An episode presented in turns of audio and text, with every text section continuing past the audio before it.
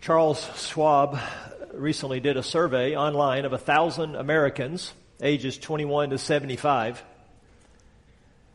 And they asked several questions, and one of the questions was this What net worth is needed to be financially comfortable?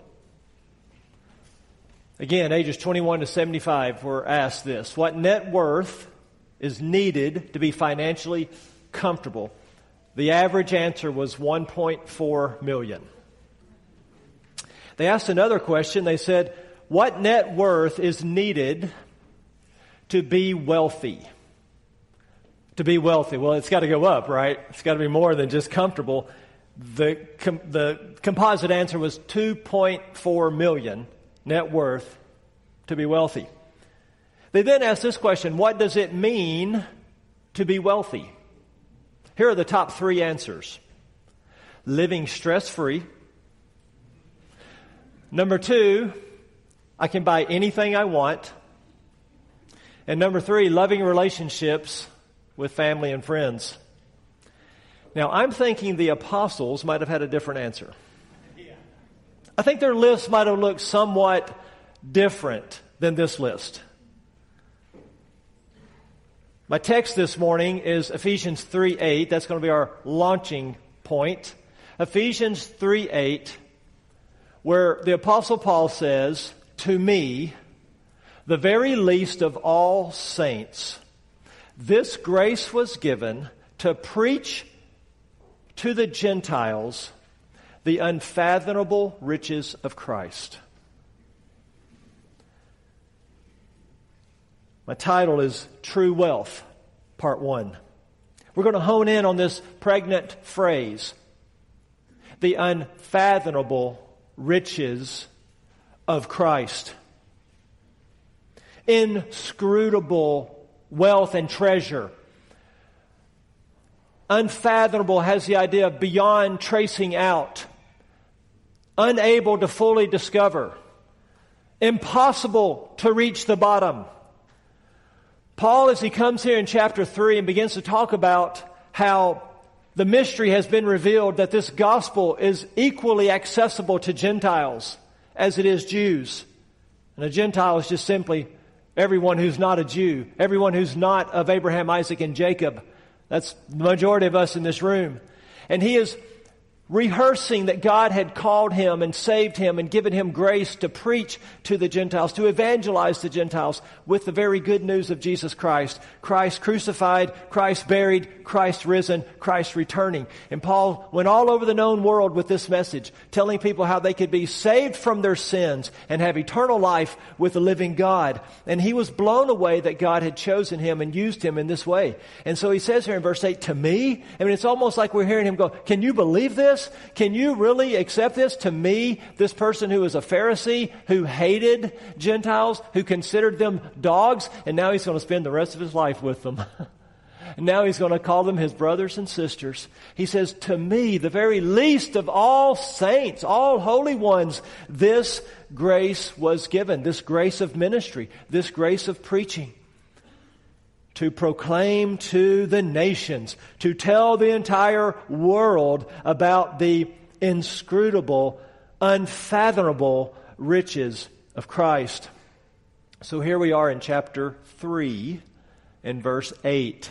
So, what might Paul have had in mind by these riches of Christ? Well, we don't have to look very far other than what has come before chapter 3 and verse 8.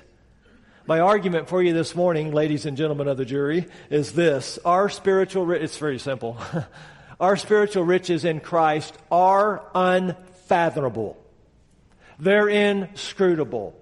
And therefore, we ought to be awestruck by them. We ought to be blown away by them. We ought to be humbled and lifted up and made thankful and made grateful. Our spiritual riches as believers in the person of Christ are unfathomable. Here is Exhibit A for your consideration. We were hand picked for salvation in Him. Look at chapter 1 and verse 4. So we'll be in chapter 1 this morning, thus the scripture reading, and we're going to find these spiritual riches that Paul has already been discussing. He says in verse 3, he starts this great section praising and worshiping God. Blessed be the God and Father, for he is the ultimate source of all of these blessings. And he's blessed believers with every spiritual blessing. There's not a single spiritual blessing that you have not been blessed with as a believer. If you are united to Christ, you are united to every spiritual blessing God can possibly give from the moment of your conversion. And he begins to rehearse these spiritual blessings. And you notice in verse 3 that they are in the heavenly places and they are in Christ. You cannot find a spiritual blessing outside of Jesus Christ. Right? Right? Jesus Christ is the way, the truth, and the life, and no one comes to the Father but through Him. There is no other way, no other religion, no other truth to find a spiritual blessing. They're all monopolized in the person of Jesus Christ. And then he begins to unpack them in verse 4, just as. Speaking of spiritual blessings, number one, He, God the Father, chose us, selected us, elected us, where? In Him, in Christ. When? Before the foundation of the world. Why? That we would be holy and blameless before Him. There's the what, the when, the why, and the where. All in verse 4. We have been handpicked then for salvation, but this happened in Him. And that's what I want to hone in on, is the in Him part of this, because all of our spiritual riches are found there. This is surely a reference to something that happened before the creation of the world. This is a reference to something that happened before Genesis 1 1, where in the eternal counsels of God, God the Father in eternity looked at God the Son and said, I love you so much that I want to give you a love gift. I want to gift you a people. A people that will be conformed to your image. A people who will be made like you. I am so proud of you. I delight in you so much that I want a mass of people who will be conformed to your moral beauty and excellence. And so God the Father in eternity past gave this love gift of a redeemed humanity to His Son. The Son had to agree to receive the gift and the Son had to agree to redeem the gift he had to agree in the eternal counsels of God that he would accept this glorious and gracious love gift of the Father, that love gift being a redeemed humanity. That is surely what Paul has in mind here when he says that God the Father chose us and he did so in the realm of Christ, in the person of Christ. Turning your Bibles to John chapter 6 if you want to see some support for this idea of this love gift between the Father and the Son. John chapter 6, verse 37.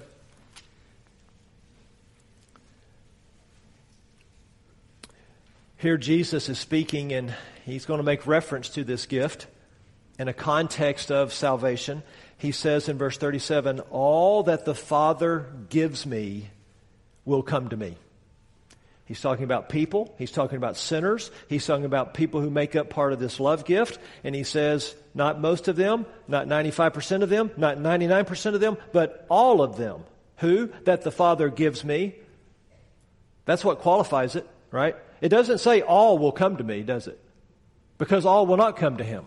But it says all that the Father gives me will come to me. And the one who comes to me, I will certainly not cast out? Well, of course not, because it's part of the love gift. For him to cast out one would be for him to despise this gift that the Father has given him in eternity. Look at verse 39. This is the will of him who sent me, that of all that he has given me, it's already happened. All that he has given me, I lose nothing but raise it up on the last day. That's speaking of that resurrection to come where we are conformed to his image. And so he's, a, he's referring to the gift the Father has given him. He is dedicated to not losing even one single person who is among this group, and he will in fact raise them up to eternal life on the last day. And jump over to chapter 17 of John. In what's called the high priestly prayer of Christ, in John 17, he makes many references to this love gift. So, not only the words of Jesus here, but now this is Jesus praying in John 17 right before the cross. And he says in verse 2, he says, even as you gave him, so he's referring to himself now in third person, you as God the Father, him as the Son, even as you gave him authority over all flesh. Uh, uh that's over all mankind. That to all whom you have given him, he may give eternal life. You see, none are dropped off, none are lost all that were given to him, he then gives eternal life. Well, we know that not everybody has eternal life, and so we can deduce then that not all people of all time were given to him. Right? See verse 2? Even th- that to all whom you have given him, he may give eternal life. Look at verse 6. He says, I have manifested your name to the men whom you gave me out of the world. Here now is the direct reference to his disciples. Uh, the, the 12. He says, uh, I have uh, manifested your name. They were yours, and you gave them to me, and they have kept your word. And look at verse 9. I ask on their behalf. I do not ask. I do not ask on behalf of the world, but of those whom you have given me, for they are yours. And then verse 24. Father, I desire that they also, whom you have given me, be with me where I am, so that they may see my glory, which you have given me, for you loved me before the foundation of the world. So, how do we understand this idea of God selecting, God handpicking, God choosing a people for His Son in this love gift? How do we understand this? this great, great doctrine of election. Perhaps we can illustrate it this way. It's as if God looked out on the quarters, down the quarters of time, and He looked out upon all of humanity, and He saw them on the other side of the fall. He saw them on the other side of their rebellion against Him, which started in Adam and Eve. And it's as if God looked upon this mass of all humanity, of every single person who would ever be born, apart from his son, of course. And where does he see them and how does he see them? Well, he sees them with their backs to him and they're on a death march. And they are intentionally and deliberately walking away from God on the broad road to destruction and they are rebelling against him and fleeing from the light of his holiness. And there they go. It is a mass exodus of humanity away from God. And out in the distance, there is a cliff. And at the bottom of that cliff are jagged rocks of justice. And every single one of these sinners is intentionally walking off of that cliff to destroy themselves on the rocks of justice. And that's what God sees when He sees humanity. Romans 3, no one seeks God, no one is good, no one is righteous, all have turned aside, together they have become useless. God looks out at fallen humanity and He sees nothing but rebels running from the light destroying themselves on the rocks of his law and justice. And if God were to do nothing, he would be just. If God were to do nothing, he would not compromise his holiness or his righteousness. But God is also a loving God and a kind God and a gracious God. And so he decided that he would pluck out of that mass of rebellious humanity individuals based on his own will and his own good pleasure, not based on anything in them. Not based on their goodness or what they might do or what they might not do. It had nothing to do with them whatsoever. It's all bound up in His own good pleasure. He handpicks a group of them to become this love gift to His Son. He sets his love upon them in advance and he chooses them for salvation and did so before the foundation of the world. He will have mercy on whom he has mercy and he will harden whom he hardens. See, God is sovereign over salvation, and, and, and those who go on and go off of the cliff cannot accuse him of being unfair because they're getting exactly what they deserve and exactly what they want exactly what they want, which is to get as far away from God as possible. And those whom he chose can only boast in him because they had nothing to do with it. And they weren't even in existence. This is how we might illustrate then what Paul is praising God for in verse 4 of Ephesians 1. These are part of the in I told you they were unfathomable. I told you it was incomprehensible. Right? This is what he's talking about here in verse 4 just as he chose us in him. So, what should be our response as believers to this great truth? To this, to this diamond in the crown of the incomparable riches of Christ? What should be our response? We ought to blow the roof off of this place every Sunday morning.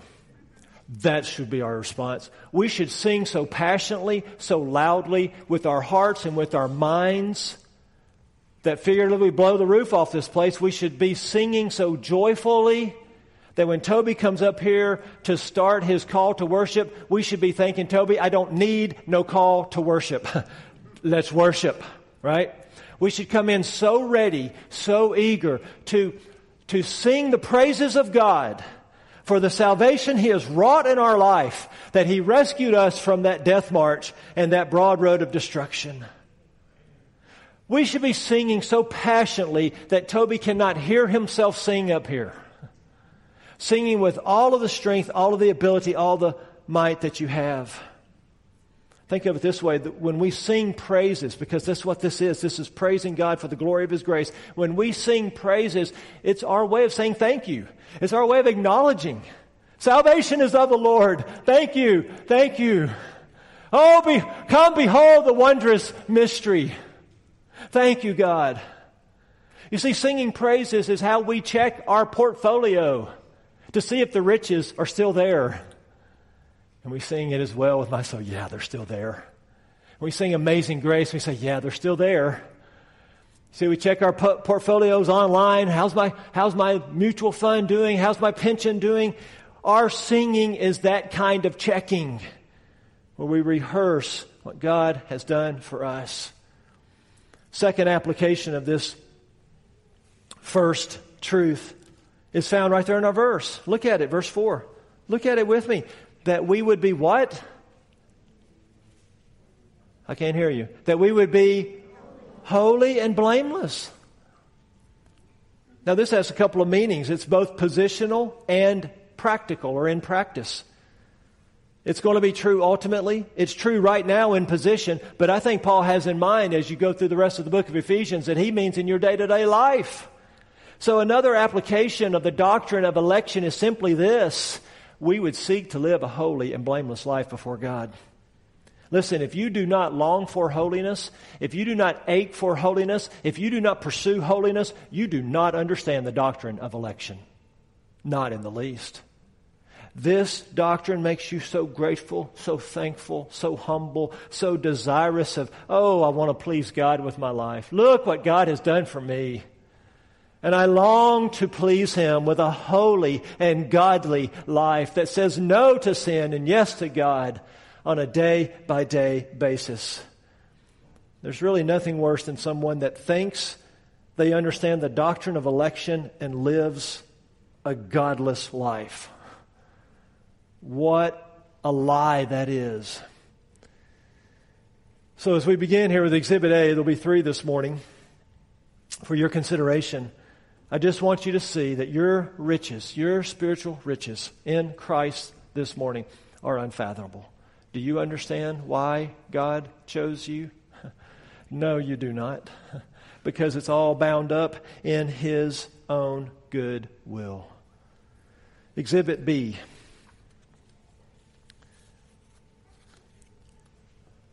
Ladies and gentlemen of the jury, I present to you Exhibit B. We were predestined to adoption through Jesus Christ. Predestined to adoption through Him. Look at verse 5. In Him, no, verse 4 says, in love, verse 5, He predestined us to adoption as sons through Jesus Christ to Himself according to the kind intention of His will. Predestined to adoption. Now, predestined has very much the same sort of idea as chosen before the foundation of the world, right? Predestined means he predetermined. It means to fix a, a, a boundary or a, or a horizon in advance. It's to determine something in advance of it happening. But what I want you to see here in verse 5, more than the word predestined, is the word adoption. Adoption. You see, as God looked at humanity going away from Him, He looked at people who were rebels, who were outsiders. And He says, I, I want to adopt some of them into my family, but they're all outsiders. And, and so He's going to adopt us through Jesus Christ, who is the only true insider. See, we're all lost in our sin and rebelling against our God, but Jesus is the natural born son. Jesus is the legitimate true son. Jesus is the one who is the true insider with the Father. And so, if He's going to adopt us out there and bring us to Himself, He's got to reach through Jesus to do it, and then He brings us to himself through him. And this predestination is not some cold, formal fatalism. It's not. It doesn't mean that we turn into robots or machines without a will and without a response. It doesn't mean that. This predestination, look at it. He did it in love. That was the motive. That was the driving force behind God. In fact, Nothing could be more loving than for God to adopt a people to be his own family. This is the essence of God's love and action. In fact, J.I. Packer, in his classic book, Knowing God, he speaks of adoption as really the greatest of all spiritual blessings. He makes a good argument that adoption is really the end of the gospel. It's really the point of the gospel. That everything that God did was so that He could be a father to us as sons and daughters, so that we could come to His house and to His table and to His heart. See, adoption means God, God brings you home. He brings you to his bosom. He brings you to his table. He spreads a feast for your life. He brings you to his family. He brings you to the church, and one day He brings you into heaven where He will dwell with His people. God as what? Father, and they as my sons. This is the fulfillment of the new covenant. And it's all wrapped up in this idea of adoption. We may think of it this way Jesus is the only adoption agency that God the Father will work with. So I want you to think about two things as a result of this second exhibit. I want you to think, first of all, and be reminded today that you were not just predestined, you're predestined to adoption. And you had no right to this adoption, you had no claim to this adoption, but God reached through Christ and He brought you to Himself. And in this adoption, He gives to us every blessing and every inheritance that is rightfully Jesus Christ. There is one legitimate and true son, and the rest of us are adopted into this family. And so I want you to know this this morning from this. You are loved. You are loved. This is God's expression to you because he did it in love, in affection, in unmerited favor, in kindness, in love, he predestined you to adoption. So we always say, well, if, if, there's any doubt that I'm that I'm loved, I go to the cross. Absolutely, absolutely. But here's another reason to never doubt that you're loved by God. because he claimed you as his own. He wants you as his child. Not just his servant, not just someone that escapes hell, not just someone that's going to go to heaven. He wants you as his son and as his daughter who knows the heart of their father and is close to him as it ought to be. So that's the first thing I want you to revel in this morning, this your love, because this is according to his kind intention of his will. But here's the second one, and I think they work together. I want you to be humbled this morning. I want you to be humbled and laid low this morning that your adoption through Jesus Christ was predestined and predetermined, and you had zero to do with it. I want that to humble you and lay you low this morning before God. I want you to ask yourself these questions all the time. Why was I predestined to adoption? Why me? Why me? Of the mass of humanity, running away from God. Why was I not left on the street to die in my sin? Why was I given a seat at the table of the king when all I deserve is a hole in a garbage dump? Why? I, why? So the message this morning, when we think about adoption and predestination, the message is simply this, you know, for all of us, get over yourself. You know? Just get over yourself. You're really not all that. You're not great. You're not. I'm sorry. I'm not great. You're, you're, we're not. We're, we're nothing. We're nothing but rebels who deserve a garbage dump for eternity. And we have a table and a seat at the king's mansion. I mean, what did Paul say about himself in Ephesians 3 8? If Paul, if Paul is the least of all saints, where does that leave you and me? We need to go around saying all the time, I'm the, I'm the least of the least of the least. I'm the least of all saints. We need to treat each other like I'm the least of all saints. You're more important than me because I'm the least. I'm the littlest. I'm the most insignificant. I'm the smallest. If Paul can say this, the greatest missionary ever can say this. If Paul, the great apostle, can say this.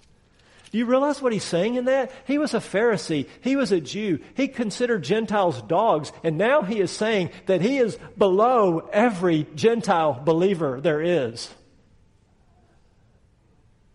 And he is blown away for his entire life that God would give him the grace to preach to these former enemies the unfathomable riches and love of Jesus Christ. What a model he is for us. So get over yourself, get over your pride, lay your ego in the grave, leave it in the grave with the old man where it belongs. Every day you need to get up and die to yourself, die to your pride, renounce your pride, hate your pride. You need to put yourself down low, low, low, humble yourself under the mighty hand of God that He might lift you up. And these truths help us do this when we say, Wow, He chose me before the foundation of the world, and wow, He predestined me to be His son or daughter. Third exhibit for your consideration as we consider the, the argument that our spiritual riches in Christ are unfathomable. Exhibit C, we are redeemed and forgiven in Him. Look at verse 7. We are redeemed and forgiven in Him. In Him we have redemption through His blood, the forgiveness of our trespasses according to the riches of His grace, which He lavished on us. I was going to make these two different points. Redeemed would be a point, and forgiven would be a point, but I've combined them because Paul combines them. And I've combined them because the first one is the basis for the second one. It is the redemption that makes the forgiveness possible, right? And so I've just wrapped them up into one exhibit. And we are redeemed and forgiven in Him. Great lyrics of a song we sing often. I am forgiven because He was forsaken. I'm accepted. He was condemned. There it is. There's the forgiveness and the redemption wrapped up into a song lyric. I'm forgiven because he was forsaken. I'm accepted because he was condemned. You see, this word redemption means bought with a price. It means to buy the slave off the slave block of sin. It's as if we were standing there wretched, filthy, dirty, naked, and we're, and we're bound with handcuffs, and those handcuffs are actually our sin, the sin that enslaved us. And there we sit with nothing to offer God but our sin. And He comes and He buys us off of that to be His own. He redeems us with a great, great price. He bought us then at the price of His own life. We were ransomed by the blood of Jesus, by the life of Jesus. And all of this ransom and all of this bleeding and all of this suffering and especially that dying is what makes our forgiveness possible. We may think of it this way. God set the price for our redemption and then paid the price to himself by becoming the price in Christ. It's as if God looked at the mess of mankind and he said, I have to do everything myself. Yes, you do, God. As Augustine famously said, God gives what God requires. God gives what God requires. He set the price, He paid the price to Himself, and He became the price in Christ.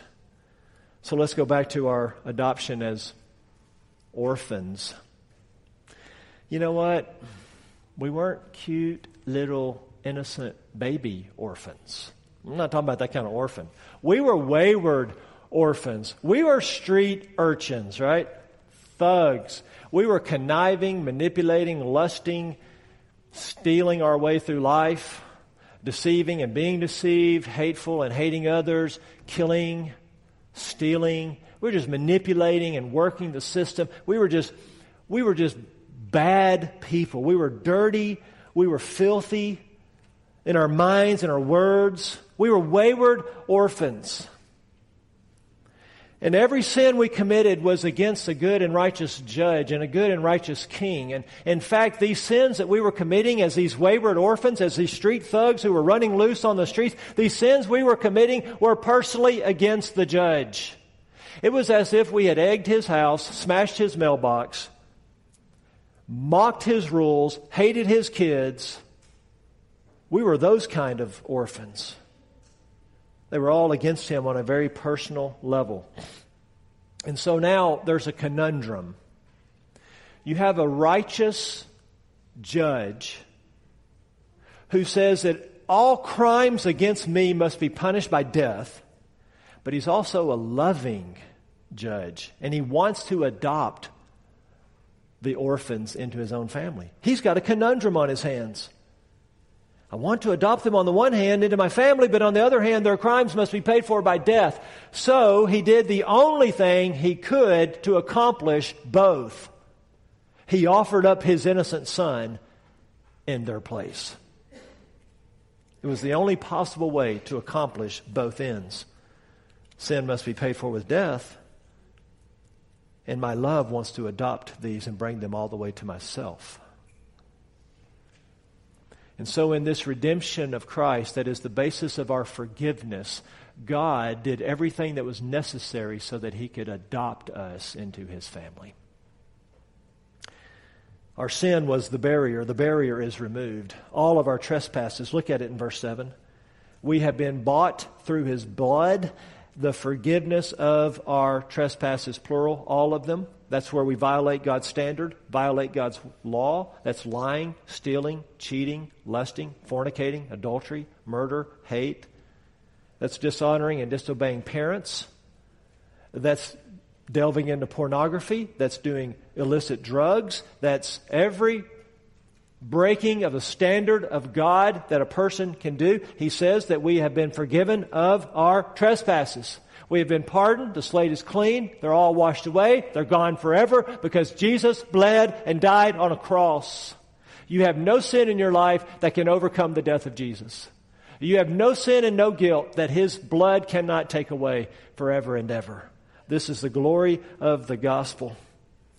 I ask you, look at verse 7, this redemption through his blood, this forgiveness of your trespasses. I ask you, what is this worth in U.S. dollars? Well, the answer is whatever the life of Jesus is worth. That's why they're unfathomable riches. Let me pose this question to you. What if you owned Amazon, Google, and Facebook? Would you qualify as rich? But what if you weren't content because you didn't own Microsoft and Apple? Are you still rich if you're not content? Are you rich if you have the slightest inkling of greed? Well, you own Amazon, Google, and Facebook, so you go out and buy Microsoft and Apple. But you also wish you owned ExxonMobil and Disney and Pebble Beach Golf Course. What if you owned the whole world, but your eternity would be in a tub of hot lava? Were you ever rich? Did you ever have true wealth? The answer, of course, is no. The answer is a resounding no because all of the money in the world cannot touch your guilty conscience. And all of the money in the world cannot buy forgiveness of even one sin. And all of the money in the world cannot make you whole before God. And all the money in the world cannot give you Christ and assure you of heaven. But the blood of Christ can. The life and righteousness and death and resurrection of Christ can. This is why I said at the beginning, I mean, what is 1.4 million in light of this? That's what it takes to be financially comfortable? That's what it takes to be wealthy? I don't think so. Know, our spiritual riches in Christ are truly unfathomable. They're inscrutable. Here they are again. You were chosen before Genesis 1 1 to be holy and blameless before God. You were predestined to adoption as sons, and you were redeemed at the cross and forgiven of all your trespasses. And the great glorious truth here that Paul wants us to see is that all of this happened in and through and because of Jesus Christ. I'll say it this way if you don't have Christ, you have nothing. If you have Christ, you have everything. On March the 9th in 1843, Pastor Robert Murray M'Cheyne wrote a letter to a grieving church member. They had lost a loved one, and they were hurting under the providence of God. And he wrote them a pastoral letter to admonish and to comfort and to point them to Christ. And at the time of writing this letter, Robert Murray M'Cheyne was 29 years old. And in fact, he would die himself 16 days later. He said this in the letter he said, You will never find Jesus so precious as when the world is one vast howling wilderness. Then he is like a rose blooming in the midst of desolation, a rock rising above the storm. Let's pray. Father, may it be that you would help us all to find Jesus, this rock rising above the storm, and this rose blooming in the midst of desolation. Lord, in this world we will have trouble. In this world we will have desolation. In this world there will be crime, there will be sin, there will be death, there will be tragedy. But you have overcome the world through your Son. God, may we find our peace in Him today. Father, may it be that uh, through the course of time, we do find this world system to be a vast, howling wilderness. And through the course of time, God, may we find Jesus to be more precious than he's ever been. Got to remember what my second pastor would say many, many times. You do not know how much Jesus is worth until Jesus is all that you have.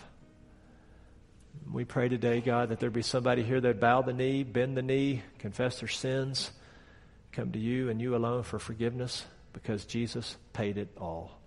We ask it in His name. Amen.